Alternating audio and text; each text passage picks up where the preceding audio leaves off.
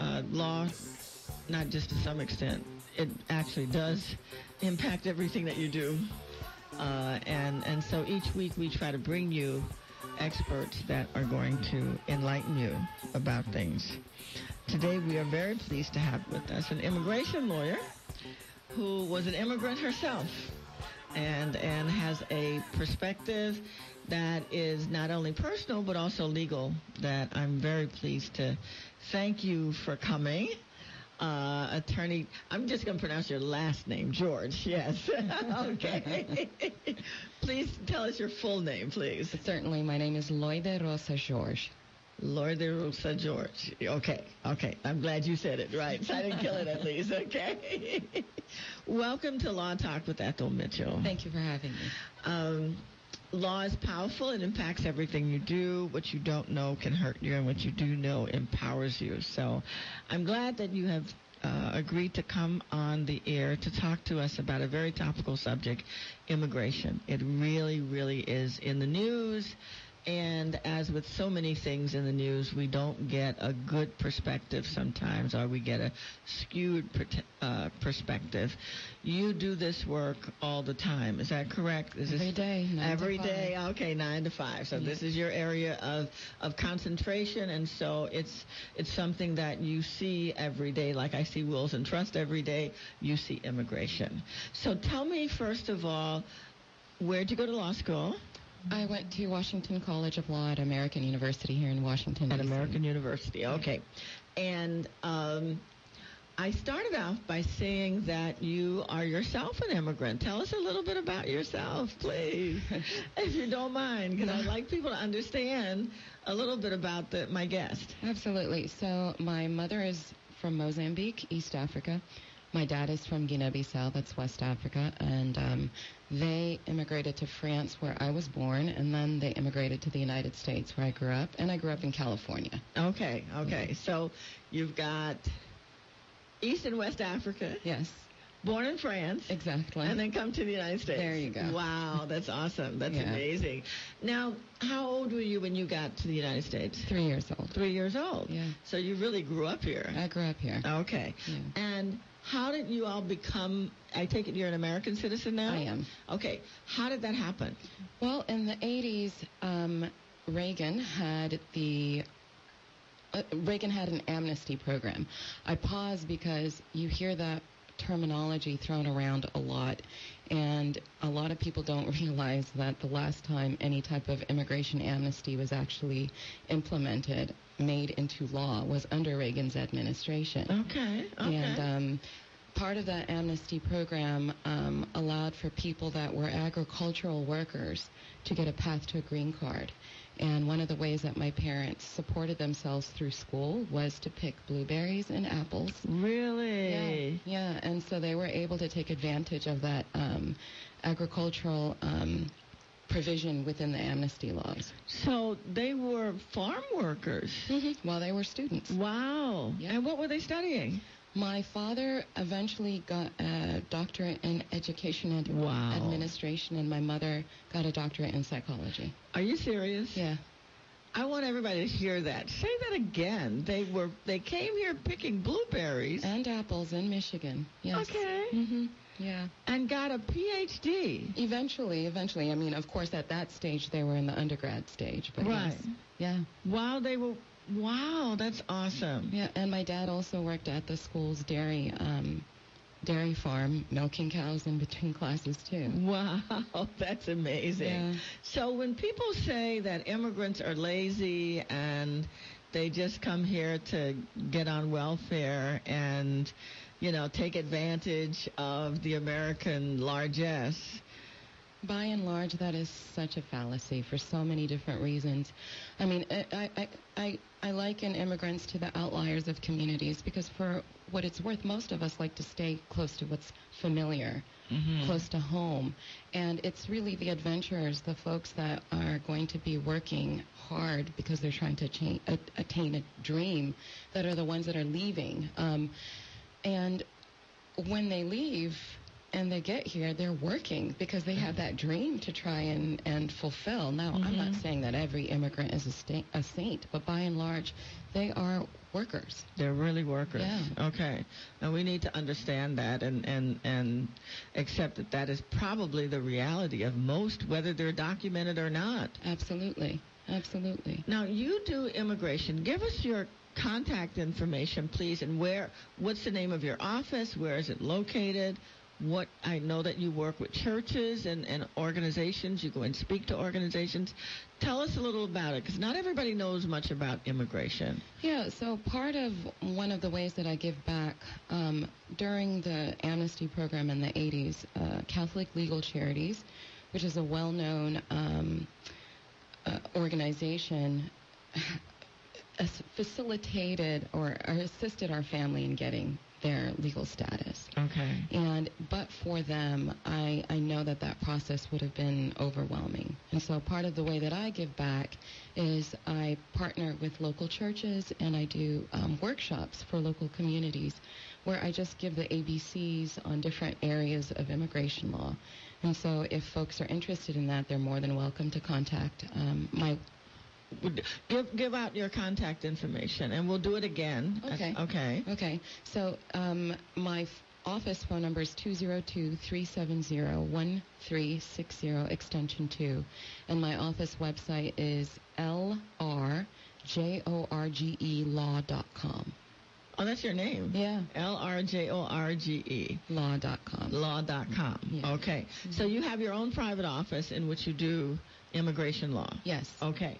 Now, you are a testament to the hard work of of immigrants. You really are, uh, and thank you for giving back because those are the people that keep America fresh and and and strong, and we need to embrace that instead of pushing them away.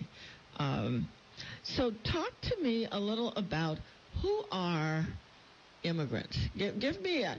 We tend to stereotype them as we tend to do in this country, which is unfortunate.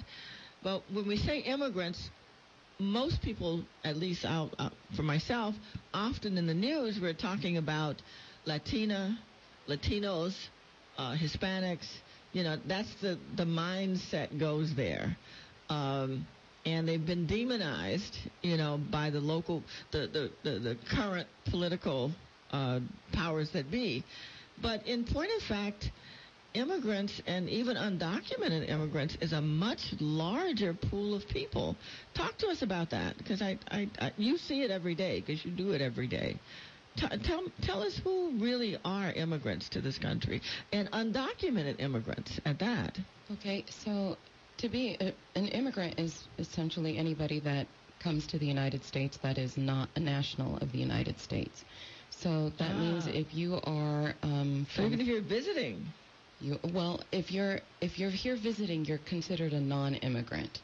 uh, Uh, if we're okay. getting if we're getting down to the legalese, okay, yeah. But, but just for the sake of understanding who is an immigrant, it's it's literally anybody who is not a national of the United States. okay, And so that means that it could be somebody from France, somebody from um, Ghana, someone from Jamaica, someone from China, and and and. and for better or worse, when you hear the rhetoric on the news, you only have one demographic in mind, and that's a Latino. And usually it's the low skilled level worker um, Latino coming from, you know, Central America or Mexico and um, crossing the border without a visa. That's one story.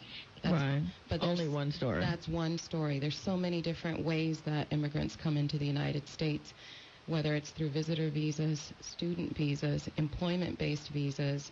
There are visas for seasonal workers. There are visas for uh, very talented people. There are visas for um, individuals that are um, leaders in, in businesses. There are investor visas. The list goes on and on. And all these individuals can come into the United States, overstay their visa, in, in essence, never leave, Never leave. and then become undocumented. Undocumented. So, so they could come from Eastern Europe. They could come from China. Yes. They could come from Japan. They could come from And do they? I mean, is that a large portion of the immig- immigration population? We have a huge um, population of immigrants from China, from India, and that Uh-huh. has a lot to do with how big those countries are as right, well. right, Um, yeah. And Mexico and the Philippines, those are countries that have some of the larger groups of individuals. The. Philippines, Yeah. interesting. Mhm. Okay. Um, and then there's everybody else. Uh-huh. okay. Uh, but again, you don't hear about that, and any any number of them can come in on, like I was saying, non-immigrant visas. And just for the for context, when we're speaking in the legal context, an immigrant is somebody that comes to the United States to remain here permanently. A non-immigrant is somebody who comes on a temporary visa that has like a time limit on it. Okay. And so many of those visas that I just talked about, the employment-based, seasonal workers, students, visitors, they're, they all have time restrictions. right. And so those are considered non-immigrant visas. All right. And again, individuals that come in on non-immigrant visas um, and never leave.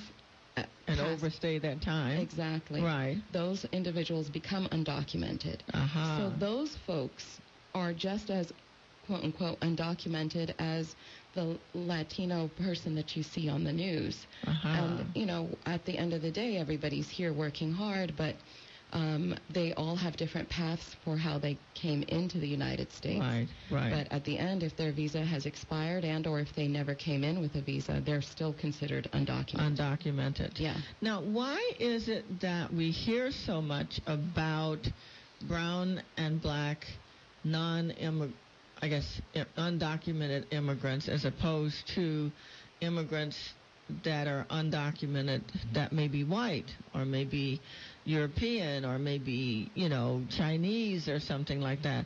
Why is it that we hear so much, particularly in a criminal context, about a particular demographic? What's that all about? Good old racial profiling. That's the best way to break it down. Um, if you are black and brown, the statistics are very clear that you're more than likely to be racially profiled. And one of the quickest ways for you to get ensnared in ICE, and ICE is Immigration and Customs and Enforcement. They're like the enforcement arm or the police arm of the Department of Homeland Security. And one of the quickest ways that you can interface with ICE is if you interface with the criminal justice system. And so if you are arrested or stopped for anything, even if you're not guilty, so, Uh-huh. and you end up going down to the local precinct, getting your fingerprints taken, and again, maybe you're not guilty, and you're you you could eventually be released or bonded out. If you're undocumented, the minute that your prints get captured, ICE picks that up, and then they are alerted, and they have a window period of time to come and get you. Wow. And so a lot of folks um, get ensnared that way. And it can be something as minor as, you know, getting stopped and arrested for, you know, not, not, Having a tail light, right. a broken tail light, Right. or uh, anything like that. How does that? Uh, uh, when, when you and I were talking in preparation for the program, you mentioned something about uh, in domestic violence cases. It's a real problem because if somebody's being beaten, they're afraid to call the police.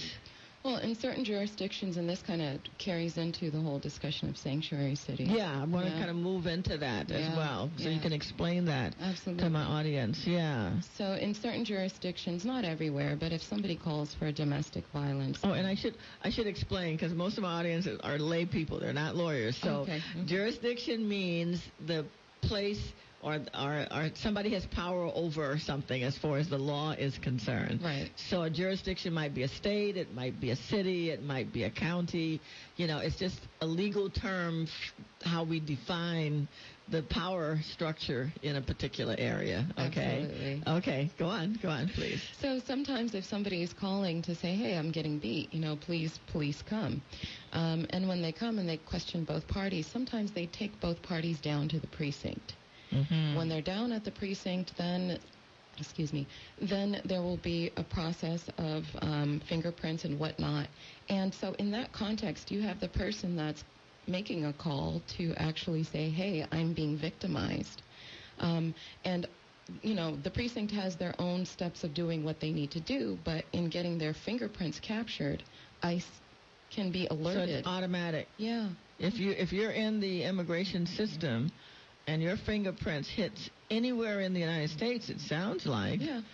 then the immigration officials know immediately you're at a police station where you are. Exactly, and so and and uh, this again circles back to how sanctuary cities work. That's local jurisdictions saying, "Hey, you know what? Well, so the way it works is you get an ICE detainer. So if if there's a hit, then Uh-huh. the jurisdiction is required to hold that individual there for a certain period of time, so that ICE can come and pick them up. So, So the police station knows that you are known by the immigration office if there's a hit, yes, if there's a hit, Yes. right? And then they're supposed to hold you there for a certain- for a certain period of time. correct. Okay, go on. Uh huh. It's typically 48 hours. Beyond that, that's when they let you go. And so, a sanctuary city is where the in, where the local precinct is saying we're not going to hold them beyond that period of time. If you don't come to pick them up, that's too bad for you, ICE, because we don't have the resources, the money, and it's counterintuitive for us to have people. Um, being held for what we've already decided is not a, a danger. They're not a danger to society. Okay. So a lot of times when you hear um, about sanctuary cities, you it, it makes it sound as if it's a safe haven for criminals, and that's not what's going That's on. not what's going on. Not at all. Okay, because I know that this immigration thing affects a lot, or at least a lot of people talk about it. They wonder about it.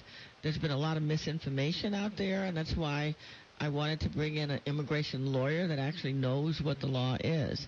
So, talk to me again about the sanctuary city and what's going on there because you hear one thing and my impression was that it meant that you know people who were undocumented even if they were criminal could go to a church or go to a place and the immigration officials couldn't get to them and the police wouldn't help immigration to get to them. Is that true or is that tell me what that really means what does an immigration what does a sanctuary city really mean? A sanctuary city is, in essence, a jurisdiction saying we're not going to do the federal government's job. Our police officers are not going to be, um, in essence, tangent officers of the Department of Homeland Security.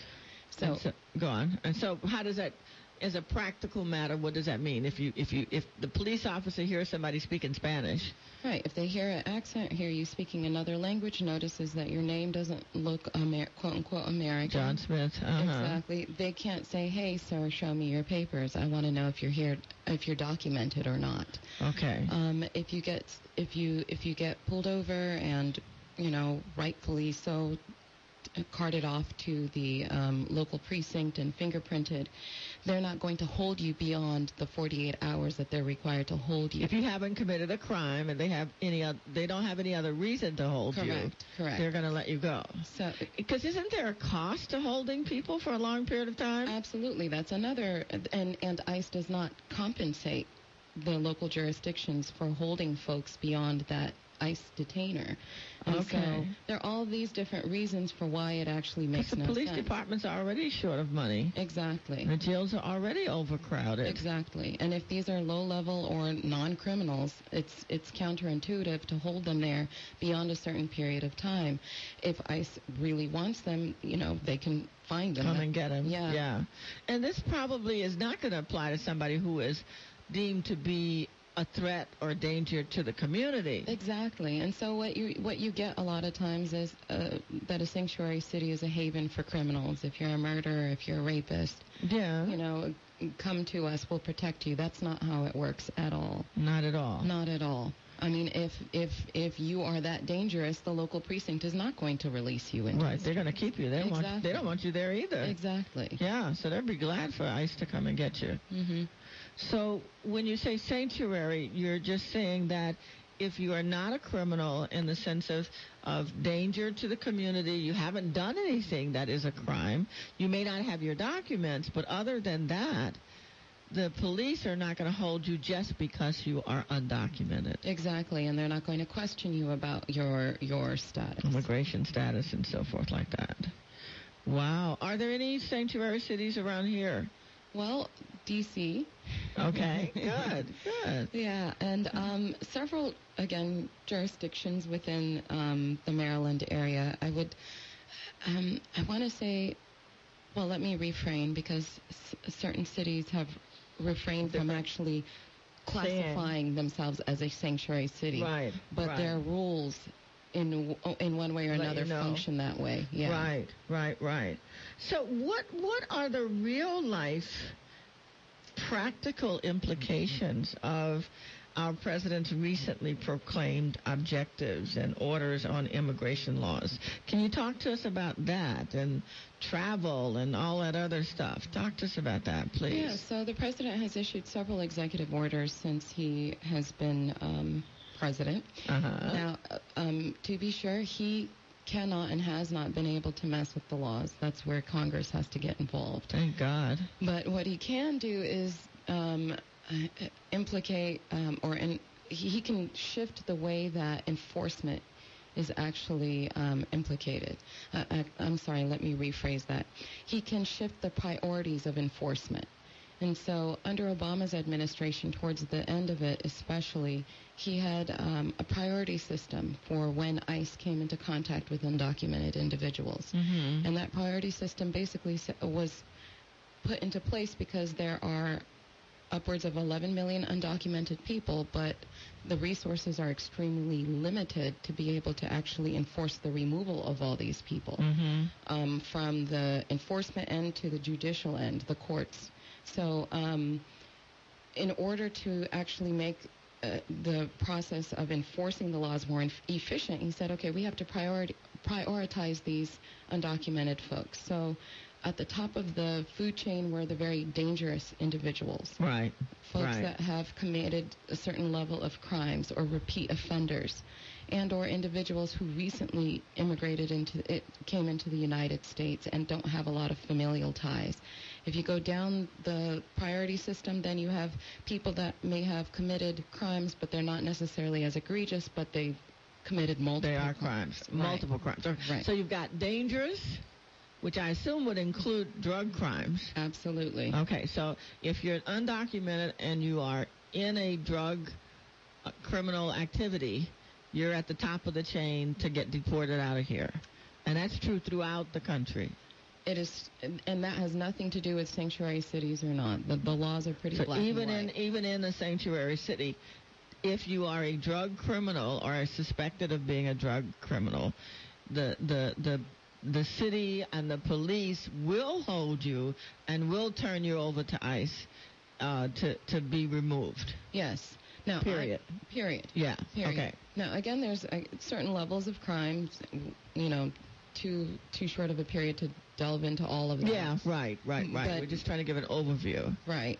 But under Obama's administration, he actually prioritized the most egregious, and then repeat offenders, and then low-level criminals to people that had no crimes in their in their Okay. and then he he would also take into account um, well not he he he he allowed ICE to have discretion so that they could take into account you know what are your familial ties? How long have you been here? Yeah, do you have children? do you have children? What are your family status? Because you have a lot of mixed status families where Right. a spouse or children are here legally even citizens but Right. um, you yourself are undocumented, and and so he would allow ICE to take all of this into account and enable them to use prosecutorial discretion, which is something that's used across the board, no matter what. Anywhere. Yeah. Uh, no All matter- policemen do that. Yeah. Exactly, Mhm. and and it, it just made sense Mhm. um, for all sorts of reasons. Because if somebody were to get picked up um, in the classic um, example that we were talking earlier, getting stopped,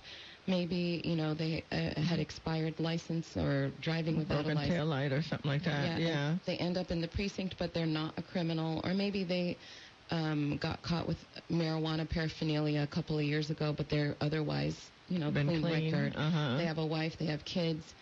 Someone like that. They're working hard. Yeah. Right. ICE could use their discretion and say, you know what, you are low hanging fruit. We're not going to use our resources. We're going to leave you alone. That doesn't mean that they have now an, a path to um, legal status. It just means that we, ICE, are not going to use our resources to try and remove you out of the Mhm. country. Um, well, under Trump's administration, he got rid of that priority system. Mm, mhm. He basically said prosecutorial discretion. What? We're not we're not dealing with that anymore. If you cross paths with ICE, if you're undocumented, we don't care how long you've been here. We don't care how crime free you are. We don't care how what your familial ties are out of the country you go. What do you say to people that say you're illegal by definition? You've committed a crime because you're here in a way that is against our law. Well, that takes this discussion back to the laws need to be updated. Um, it has been now over 20 years since there's been comprehensive immigration um, shifts in the How law. hard is it to become a citizen if you're if you're an immigrant? Well, you have very narrow limit. uh, You have very narrow paths, either through a family and with e- a a family member, and even let's let's just talk about family. Okay. So if I am a U.S. citizen and I want to file for a sibling, right now the wait for visa is 13 years. What? If I am from Mexico, China, the Philippines, the wait can sometimes be up to 20 years. Um, wow. If I am a green card holder filing for my spouse, the wait is considerably less. I'm going off of the top of my head right now, but it's roughly about two years. If I am a U.S. citizen filing for my adult child, right now the wait is roughly about nine years. Wow. And and you know that's just the wait for a visa. Then you have to also be eligible for that visa. Um, and if you happen to be in the United States while you're waiting for that visa, you have to maintain legal status, or else when that but how can you maintain legal status if you can't get a visa? that's the question, right? So Wow. that also means that if you're doing it the quote unquote right way, you're apart from your family waiting for those visas. Yeah. And yeah. um, and that backlog is one of the main things that a lot of folks that are pushing for immigration reform are pointing to how the system is broken. yeah. Um, Yeah. And again, I, I'm, that's just the family route. Um, there are you can come in as a student, um, but you cannot work a certain. You have to get permission to work while you're a student, and you can only work a certain number of hours while you're a student. Um, um, and once you're done with your studies, you have to find another way to remain here. And so, another, uh, remember when we were speaking earlier about one of the ways individuals end up being undocumented. Mm-hmm. One of the more common ways is coming in as a student. Now you've got your education and you want to live your life here, but you don't have a, an employer that's willing to sponsor you. You don't have a relative that's willing to uh, able to Mm-hmm. How long does it you. take if you have an employer that's willing to sponsor you? That can take, um, well, it depends. There's several routes. I admittedly don't practice employment-based immigration law. Okay. That's a whole other niche. Uh-huh. Um, but that is quite the investment on the part of the employer because Mhm. they're required to pay all the fees affiliated with you obtaining that visa. And so, um, for that reason, you know, many employers Most are will like, not do that. Right, yeah, right. yeah, yeah. Wow, we because what about the idea that that people are taking jobs that would otherwise go to Americans? Well, so I know that, and, and and and I know the landscape of the agricultural world hasn't shifted, but I know that nobody was fighting my parents to pick the apples and blueberries. Yeah. Americans don't like to do that kind of work. Right. I mean, and you know, we we, we can talk from low level to my parents to pick the apples and blueberries. Yeah. Americans don't like to do that kind of work. Right. I mean, and you know, we we, we can talk from low level to high skill um, employment opportunities, and and by and large, the reason why they're here is because there's a demand.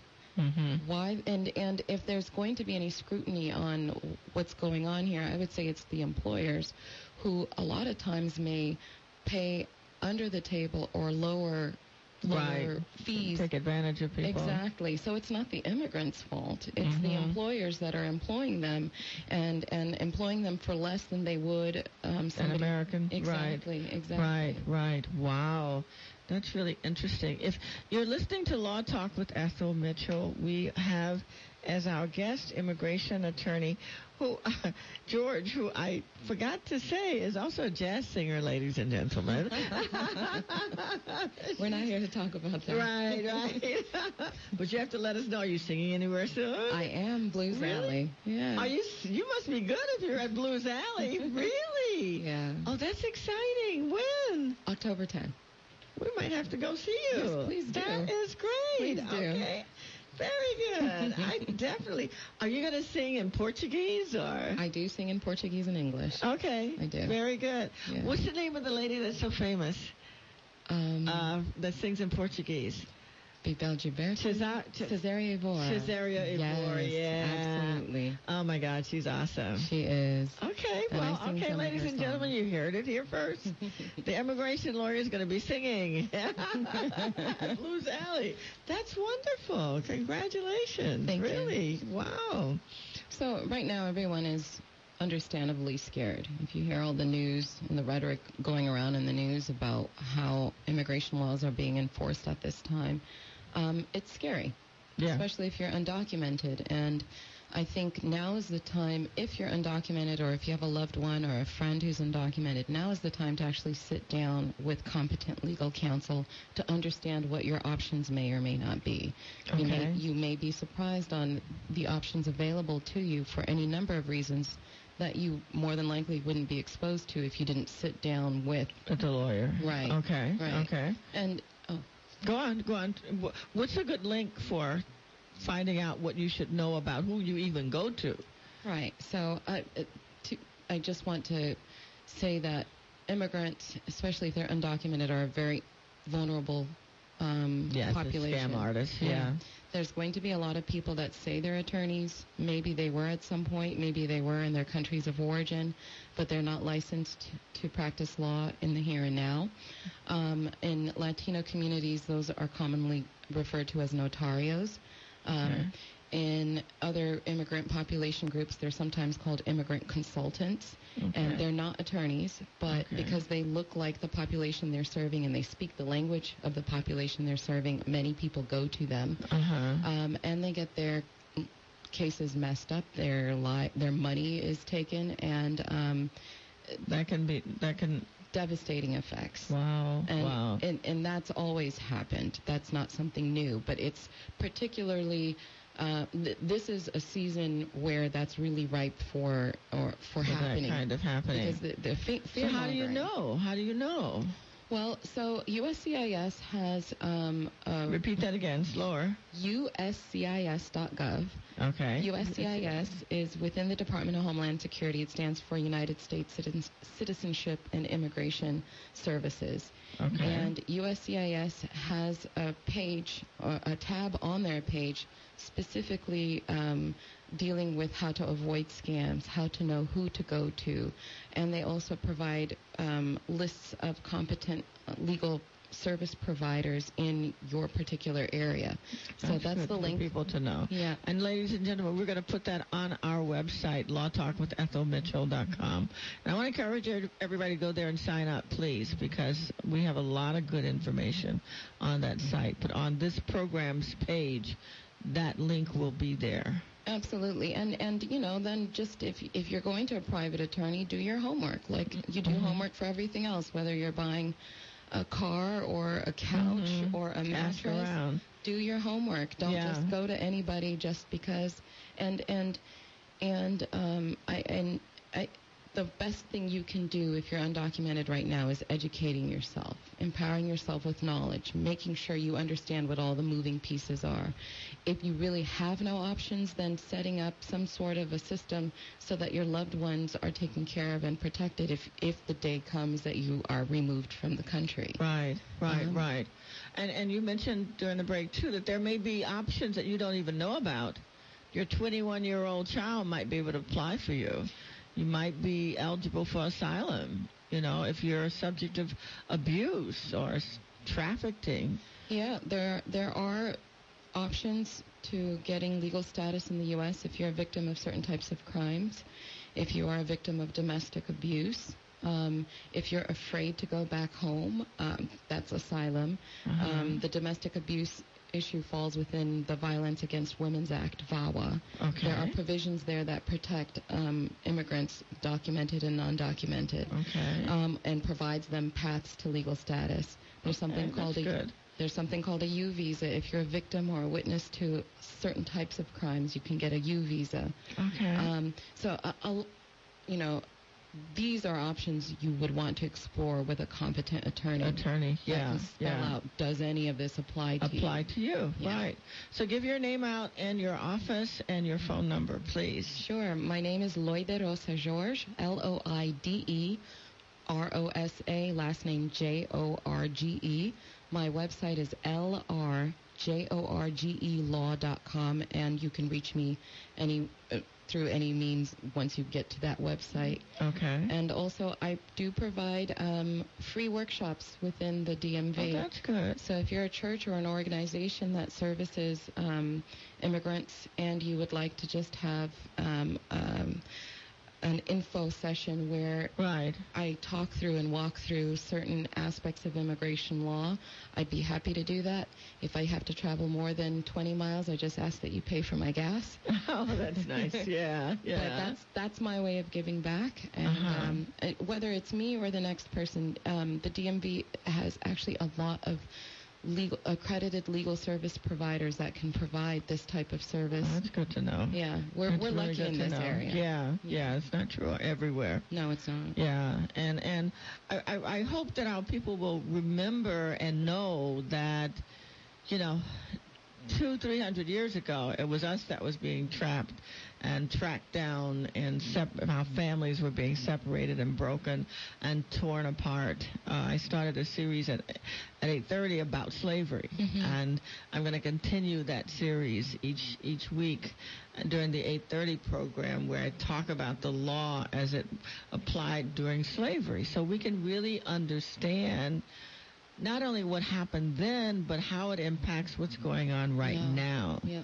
because the the same type of people, the descendants of these people who had these these ideas and thoughts and behaviors are who are coming back up to the fore now.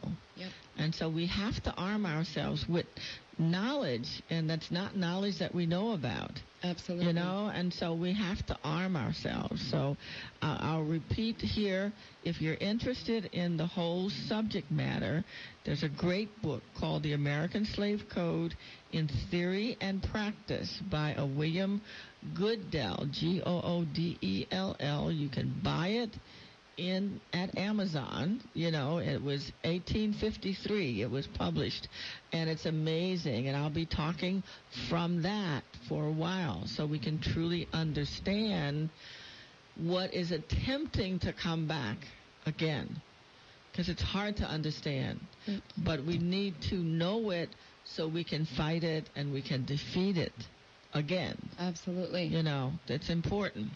This is Attorney Ethel Mitchell. You've been listening to Law Talk with Ethel Mitchell. Uh, if you have any questions or you want any help with wills, trust, and estate planning, give me a call. Uh, my company's name is Wills and Trust. You can call me at 240-638-2828, 240-638-2828.